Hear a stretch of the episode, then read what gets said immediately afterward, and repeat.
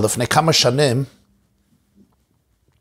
היינו בשמחת תורה בניו יורק, והתוועד איתנו בשמחת תורה בצהריים ולפנות ערב מזכירו של הרבי, הרב החסיד רבי יהודה לייב גרונר, זיכרונו לברכה, שנפטר בהתחלת מגפת הקורונה בערב פסח או יומיים לפני פסח, שנת תש"פ. והרב גרונר ישב איתנו זה היה בית כנסת בית שמואל בקרון הייטס בברוקלין בניו יורק. התוועד איתנו, אני חושב, חמש, שש או שבע שעות. הייתה התוועדות מיוחדת במינה. הוא היה בגילופים, עד לא ידע, שמחס תיירדיק, והוא התוועד כל כך יפה וכל כך uh, טעים וכל כך גשמק וכל כך uh, חסידי. היה מלא חום ולחלוכיות ו... ואהבה וחיבה, והתוועד עם אברכים, היו המון אברכים שם, ונתן לנו הזדמנות לשאול אותו הרבה שאלות, וענה עליהן. הוא לא ענה על כולן, אבל הוא ענה על הרבה. וסיפר המון סיפורים, אני חושב ששמעתי ממנו אז באותו ערב, אולי מאה סיפורים, אולי 200 סיפורים. היה נפלא, נפלא. דברים שלא שמעתי אף פעם. בין הדברים שהרב גרונה סיפר לנו באותה שמחת תורה, היה סיפור כזה. הוא אמר שזה היה בעת ימי השבעה להסתלקות הרבנית הצדקנית, כאמור היא נפטרה בכ"ב שבט תשמ"ח. הלוויה הייתה ביום רביעי, 22 לחודש שבט, והרבה התחיל לשב שבעה על אשתו הרבנית באותו יום, והשבעה נמשכה מיום רביעי עד לשבוע הבא, בסוף ימי השבעה. אומר לי הרב גרונר, שבאחד בימי השבעה, זה היה באמצע היום, הרבי ישב שבעה לאחרי כל התפילות. לאחרי שחרית הוא ישב, לאחרי מנחה, לאחרי מעריב, ועברו לנחם אותו, וגם הגיעו אדמו"רים ורבנים ומנהיגים וגדולי ישראל. ו... ו... הרבה יהודים מכל גווני הקשת לנחם, והרבי ישב על קופסה, והוא קיבל את כולם, ואחדים מהרבנים ומהאדמו"רים וראשי הישיבות התיישבו ושוחחו.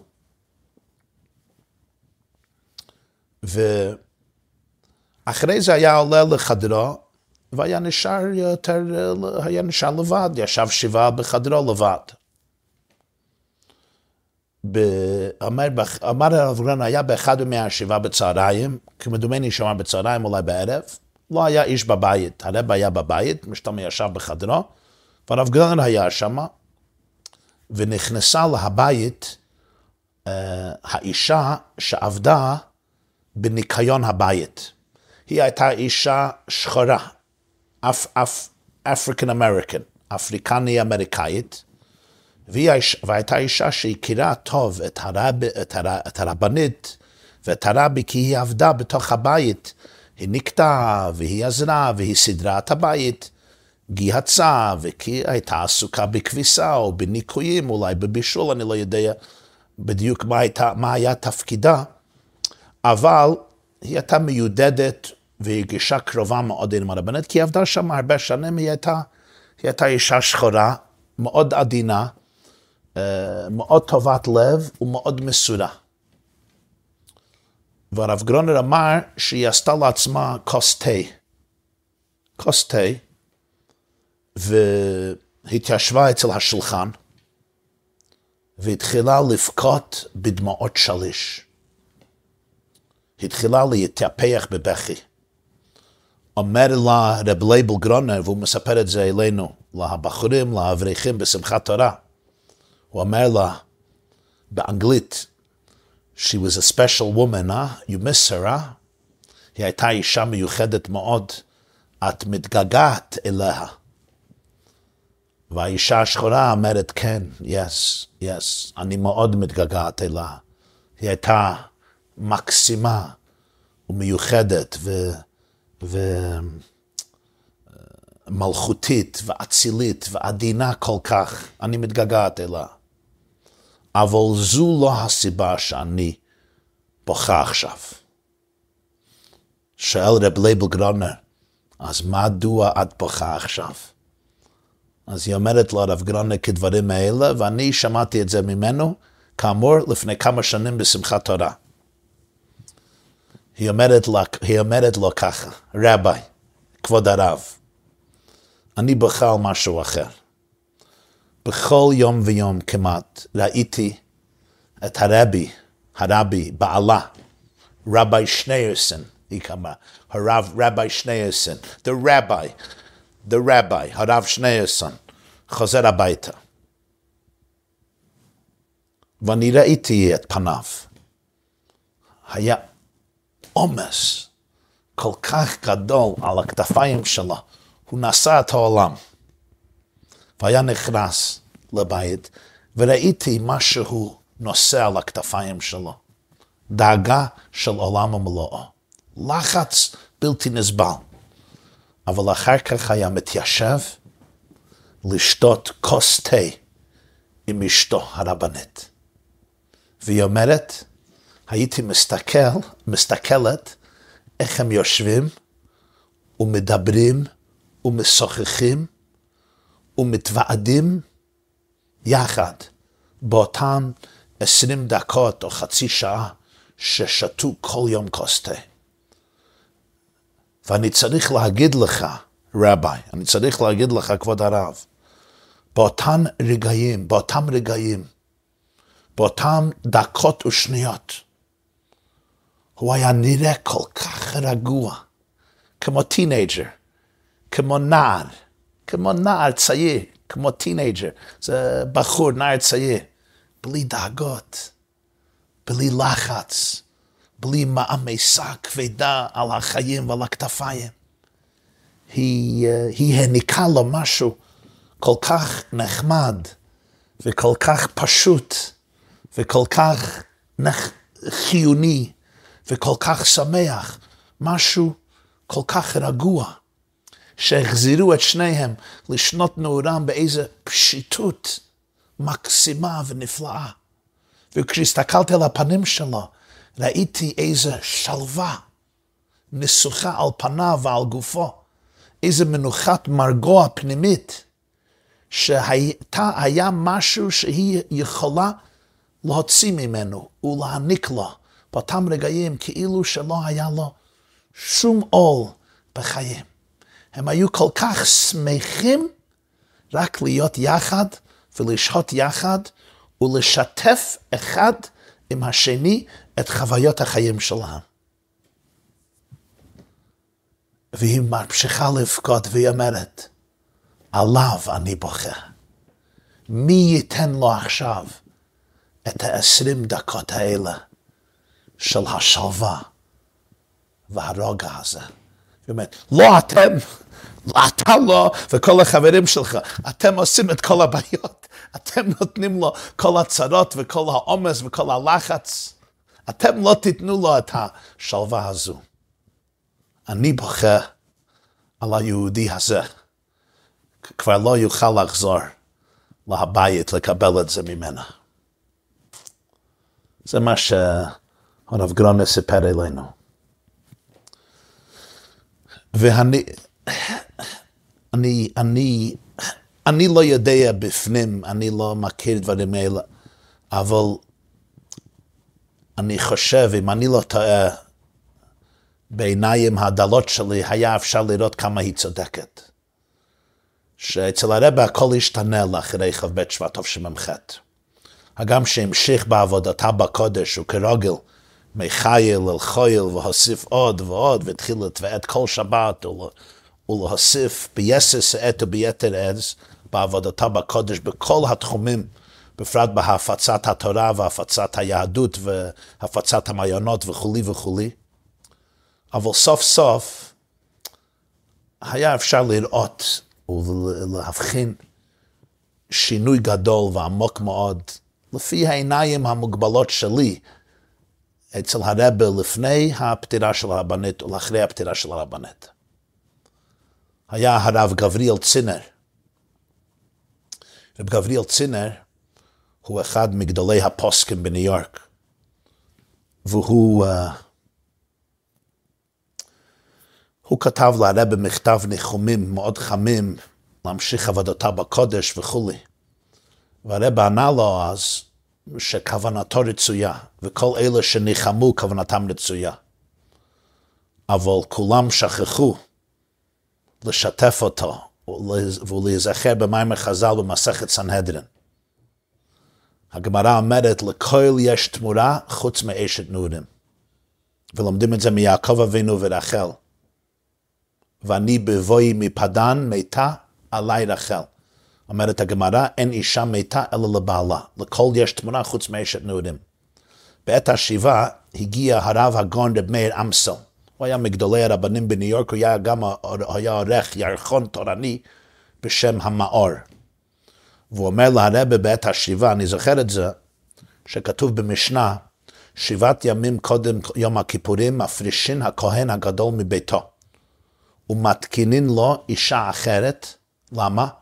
כי עבודת יום הכיפורים צריכה להיעשות בכהן גדול נשוי, כי כתוב בפסוק באחרי מות, וכיפר בעדו ובעד ביתו, ביתו זו אשתו. ביתו זו אשתו, צריך להיות לו אישה. אז מתקינין לו אישה אחרת, חס ושלום, אם יהיה טרגדיה, ואישה תמות, שיוכל להינשא או להמשיך בעבודת יום הכיפורים, כי הוא צריך לעשות את העבודה באיש נשוי, לא יכול להיות רווק. שואל הרב אמסל, אומר, אני לא מבין, אומר להרבי מלובביץ', אני לא מבין. אם באמת אשתו נפטרת לפני, מיד לפני יום הכיפורים או ביום הכיפורים, איך הוא יכול לעשות את העבודה? הרי הכאב והצער כל כך גדול ועמוק. מוכרחים לומר, אומר הרב אמסל הרבי, שהקדוש ברוך הוא מעניק לו כהן גדול של עם ישראל, כוחות מיוחדים שאפילו לאחרי הסתלקותו של אשתו, הוא יכול להמשיך עם עבודת יום הכיפורים באומץ ובשמחה, ובאומץ הלב, ובכל התוקף, ובכל ההתרגשות, ובכל ההתלהבות. וזה היה המסר שלו להרבה, שהרבה כאילו, הכהן, הרבי הוא הכהן גדול של עם ישראל, אז למרות האסון הגדול, הוא יכול להמשיך עם כל התוקף. אז הרבי ענה לו, איך כן זה, אני אומר לפי הזיכרון זה הרבה שנים, אבל כמדומני שזה כמעט הלשון. איך כן זך נשמתייך, איך כן זך מתייך נשדינגן. אני לא יכול להתווכח איתכם, אבל יש גמרא מפורשת, לכל יש תמורה חוץ מאשת נעורים. כלומר, למרות הכל, אין תמורה לאשת נעורים. אין תמורה. אני רוצה להגיד לכם משהו שאני ראיתי בעצמי. ביורצת הראשון של הרבנית, זה היה כ"ב שבט, תשמ"ט, היה בשבת. שבס פרשס ישרוי, כ"ב שבט, תשמ"ט. זה היה היורצת הראשון, הייתה איזו התוועדות, הרבי התפלל לפני העמוד בתור שליח ציבור ואמר קדש בשביל אשתו. ובשבת, בצהריים, בשעה אחת וחצי, ירד לבית הכנסת הגדול להתוועדות. זו הייתה התוועדות נפלאה ונוראה ומיוחדת במינה, וכבר נתפסה בספר השיחות תשמ"ט חלק א', בלשון המקורי ביידיש וגם בתרגומים, בתרגום. באותה שיחה הרב דיבר דברים נפלאים מאוד, הייתי חוזר עליהם, אבל מצד קוצר הזמן, יש לי רק כמה דקות, אז אני לא אחזור, אבל רק נקודה אחת. הרב אמר אז שלמרות כל מה שכתוב במסכת סנהדרין, אני אומר, אומר בהסוגיה במסכת סנהדרין, על אשת נעורים, וכל ההגבלות הקשורות עם זה, למרות זה, למרות זה, עם כל הכאב, יש הכוח להמשיך והנשמה עצמה משתוקקת שאנחנו בעולם הזה נמשיך את העבודה בתור נשמה בגוף. כשהכניסו את השיחה להרבל להגיע, זה היה כתוב, כל מה שכתוב בגמרא על אשס נעורים עם ההגבלות הקשורות עם זה. הרבי שינה מילה אחת, בכתב ידו הקדושה שינה ממילה הגבלות להגדרות. כל ההגדרות הקשורות עם זה. אני אומר מהזיכרון, אני רוצה להבטיח שאני לא שכחתי. זה הרבה שנים עברו, אני לא רוצה להגיד משהו, אבל ככה הוא שינה את זה, וזה היה שינוי נפלא. היה שינוי נפלא ממש. הגם שהיורצי זה על אשס נעורים, עם כל ההגדרות הקשורות בזה, כמבואר בסוגי במסכת סנהדן דף כ"ב עמד א'. אז הרבי שינה מהמילה הגבלות למילה הגדרות. מה החילוק? הגבלה פירוש שזה מגביל אותך. הגדרה פירוש שזה מגדיר אותך. זה חילוק. יש הגבלה ויש הגדרה. הגבלה פירוש שאני מוגבל, אבל יהודי לא מוגבל, דיברנו ליל, הוא קשור עם אין סוף. הגדרה פירוש זה הגדר שבו הקדוש ברוך הוא רוצה שאני אמלא את השליחות שלי בעולם. לכל אחד יש הגדרות. זה בית שלי, זה משפחה שלי, זה מצב שלי בבית, זה מצב שלום בית שלי. לכל אחד יש הגדרות, זה לא הגבלות, זה הגדרות. זה הגדרה. זה מגדיר, זה גדר, מה השליחות שלך, שלך, מה האישיות שלך, איפה את צריכה לעבוד, איפה את לא צריכה לעבוד. לא מזמן נפטר דוד שלי, אה, אח, אה, בעלה של אחות אשתי. אלה מכם שביקרו בקראון הייטס יודעים שבקינגסטון, אצל 77, יש חנות דגים של רסקין. הבעל הבית של חנות ההיא היה דוד שלי, ברל רסקין, רב שלום בר רסקין, זכרונו לברכה. אז הוא נפטר לערך לפני, לפני, מה זה, לפני שלוש, שנתיים, לפני שלוש שנים. אז הלך, הלכתי כמובן לבקר את, את הבני דודים שלי, ילדיו, למשפחת רסקין. אשתו זה אסתר רסקין, היא אחותה של אימי, אימי זה ליפסקר מהבית, ואחותה נישאה לרסקין, ברל רסקין, רב שלום בר רסקין. אז ישבתי עם הבני דודים שלי, וישבתי גם עם בנותיו, בני דודות שלי, בנותיו של ברל רסקין. אז ישבתי עם שני בנותיו המבוגרות, אחד מהם שמה ברוכלה, ברוכלה ריצ'לר, היא גרה בקליפורניה, והשנייה שמה בסיה, בסי קומר, היא גרה בקראון הייטס. שתיהן סיפרו לי סיפור שחוו בעצמן עם הרבנית. הרבנית, כשהיא הייתה צריכה לדגים, הייתה מצלצלת לדוד שלי בחנות, ומבקשת שהוא יביא דגים להבית, שיהיה דגים. והוא היה או מביא את זה בעצמו, או שולח את זה באמצעות שליח שיביא את הדגים. פעם היא ביקשה שהוא יביא דגים להבית באותו צהריים, ושתי הילדות שלו הן היו נערות שלמדו בבית רבקה. אחת היה לערך בגיל 16, אולי 17, והשנית הייתה 14, 15, נערות צעירות שלמדו בתיכון בבית רבקה בקראון הייטס. אז הוא נתן להם את השקית עם הדגים, והוא אמר להן, לבנות שלו, באסי וברוכלה, שילכו לרבנית, ויביאו לה הדגים כפי שהיה דרכו תמיד. הוא אמר להם גם שלא ללך מהדלת הראשית, ילכו מהדלת הצדדית, הדלת האחורית, ידפקו על הדלת, או ידפקו על ה... ילחצו על הפעמון, ואם היא, ואם היא תפתח את הדלת, תפתח את הדלת, שהם יכניסו בעצמם את השקיות עם הדגים, וישימו איפה שהיא תבקש, או על השולחן, או, על ה... או בתוך המקרר וכולי. אז הם הגיעו, ודפקו על הדלת, או לחצו על הפעמון, והרבנית חיה מושקה פתחה את הדלת, והיא הזמנה אותם בפנים, והם שמו את הדגים במקום שהיא רצתה, והם היו מוכנות מיד לצאת, אבל היא עקבה אותם בבית, ואחרי שהיא הודתה להם מקרב לב על זה שהם הביאו לה את הדגים, היא התחילה לשאול אותן שאלות על המצב בחיים שלהם. איפה אתן לומדות? איזה בית ספר? מי המורות? מה הסובג'קטס? מה הנושאים שעליהם לומדות? האם השיעורים משעממים? אני צוחק, הרבנית ידעה מה שקרה היא דיברה ישר עם התלמידות, היא ידעה מה קורה. אם זה משעמם, אם זה לא משעמם, על מה לומדים, על מה משוחחים, איך חיים החברתים, החברתים שלהם. הרבנית הייתה כידוע אישה מאוד אצילית, מאוד חכמה, כמו בעלה, ומאוד עדינה, וידע לנהל שיחה באופן לתת לבן אדם רגש של, של אצילות ועדינות וסלף אסטים, אמון עצמי. על החיים החברתיים, מה שלום המשפחה, מה קורה בבית, ככה שיחה בת כמה דקות מאוד לא רשמית. ושתיהן אומרות לי שגמרו את השיחה, הם ענו על השאלות, והיא... Uh, היא הפיחה בהן אה, רגש של, של אהבה וחיבה והוקרה וכבוד, כאילו שהיא התעניינה בחייהם עם, עם אכפתיות וברצינות ובתמימות ובמסירות. וזה נתן להם הרגש מאוד מאוד טוב על עצמם וגם על עצמה. השיחה נגמרה, והם כבר התחילו לצאת מהבית, והיא אמרה להם שלום, והם אמרו לה שלום. והיא הודתה להם, ואחר כך אומרת להם באנגלית, השיחה הייתה באנגלית, היא התנהלה באנגלית, היא דיברה אנגלית טובה, עם אקצנט, אבל אנגלית טובה. והיא אומרת להן, כך סיפרו לי, היא אומרת להם באנגלית, שלוש מילים, ארבע מילים, girls, remember to enjoy life. בנות, אני רוצה שתמיד תזכרו ליהנות מהחיים. לחוות שמחת החיים. Girls, always remember to enjoy life. בנות, תמיד תזכרו לחוות שמחת החיים. שמחת החיים, ליהנות מהחיים. כך סיפרו לי הבני דודות שלי בעת שיבה על, על אבא. ושאלתי אותן, מה אתן חושבות הייתה כוונת הרבנית, למה היא אמרה את זה בסוף? והן לא ידעו בדיוק, הם שאלו אותי מה אני חושב.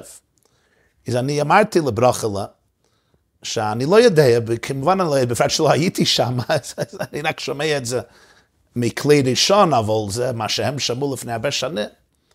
אבל אולי, אני חושב, הרבנית עברה הרבה בחיים. זה לא היו לה חיים קלים. היא גדלה ברוסיה הצארית. משפחתה סבלה.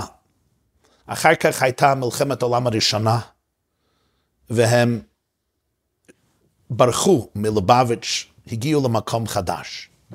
זה היה זמן של אימה, מלחמת אזרחים, חורבנות גדולות, קרבנות איומים, אנשים לא יודעים כמה יהודים נרצחו לפני התקופה של סטלין. במלחמת העולם הראשונה, במלחמת אזרחים אחר כך. נורא החורבן שקרה ברוסיה. וזה עוד לפני סטלין. אחר כך מהפכת הבולשוויקים והמהפכה הקומוניסטית, ולנין וטרוצקי וסטלין, וסטלין אחרי מות לנין, סטלין כבש את הכל. וזה לא היו חיים קלים לגדל, לגדל ככה, בפרט בצילו של רבה, בן רבה, בן רבה עד לבלתניה. ולאחרי כל מה שעבר האדמו"ר הרייץ ברוסיה הקומוניסטית, ואחר כך הבריחה. והרבנית עצמה, מה שהיא סבלה, הייתה ביחד עם הרבה, והחיים היו, היו, החיים היו מלאים אתגרים באופנים ידועים או באופנים לא ידועים, עד שברחו מהנאצים והגיעו לארצות הברית. ולרבנית לא היו ילדים כידוע, כפי שאמרתי קודם. הייתה מאוד קרובה על הרבה, ואחר כך הוא קיבל על עצמו עול הנשיאות החבדית, שבוודאי שינה לא רק את חייו, אלא אפילו באופן זהה גם את חייה במשך כל הימים והשנים. והיא מסתכלת פה על שתי נערות צעירות שגדלות באמריקה, באווירה חבדית, באווירה של יראת שמיים, בבית ספר החבדי בית רבקה, והיא אומרת להן כאילו עצה מפנימיות הנפש. תזכרו ליהנות מהחיים, תזכרו לחוות את שמחת החיים, כי החיים באמת מלאים באתגרים, ובכל יום יש לחץ מעניין זה, ולחץ מעניין זה, ואתגר מעניין זה. והיא אומרת להם, אבל תזכרו, enjoy life. תזכרו שסוף כל סוף בוסי לגני אחרי סיכלה. תפקידה של החיים היא תחס של לבד השם אלוקיך בשמחה ובטוב לבוב. בפרט כפי ציווי תורת הבעל שם טוב, שהחיים צריכים להיות מלאים שמחה, מלאים אינטימיות, מלאים דבקות. להסתכל תמיד בעין טובה על ההזדמנויות של, ההזדמנויות של החיים, על המתנה של החיים, על היכולת להיות צינור בכל רגע בחיים, אמבסדור, נציג של אהבה, של תקווה, של טוב. אז אני מבין את זה כמו צוואה, כמו מסר מהדהד לנערות צעירות שבכל אתגרי החיים ובכל מהפכות החיים, לפעמים בית ספר טוב, לפעמים זה משמם, לפעמים יש אתגר זה ויש בעיה זו, ולפעמים יש בעיות מאוד רציניות, אני לא צריך לספר לך. אבל לא לשכוח לחוות את שמחת החיים. והברכה הזו אני מוסר לכולכן. Girls, women, don't forget to enjoy life. תודה רבה.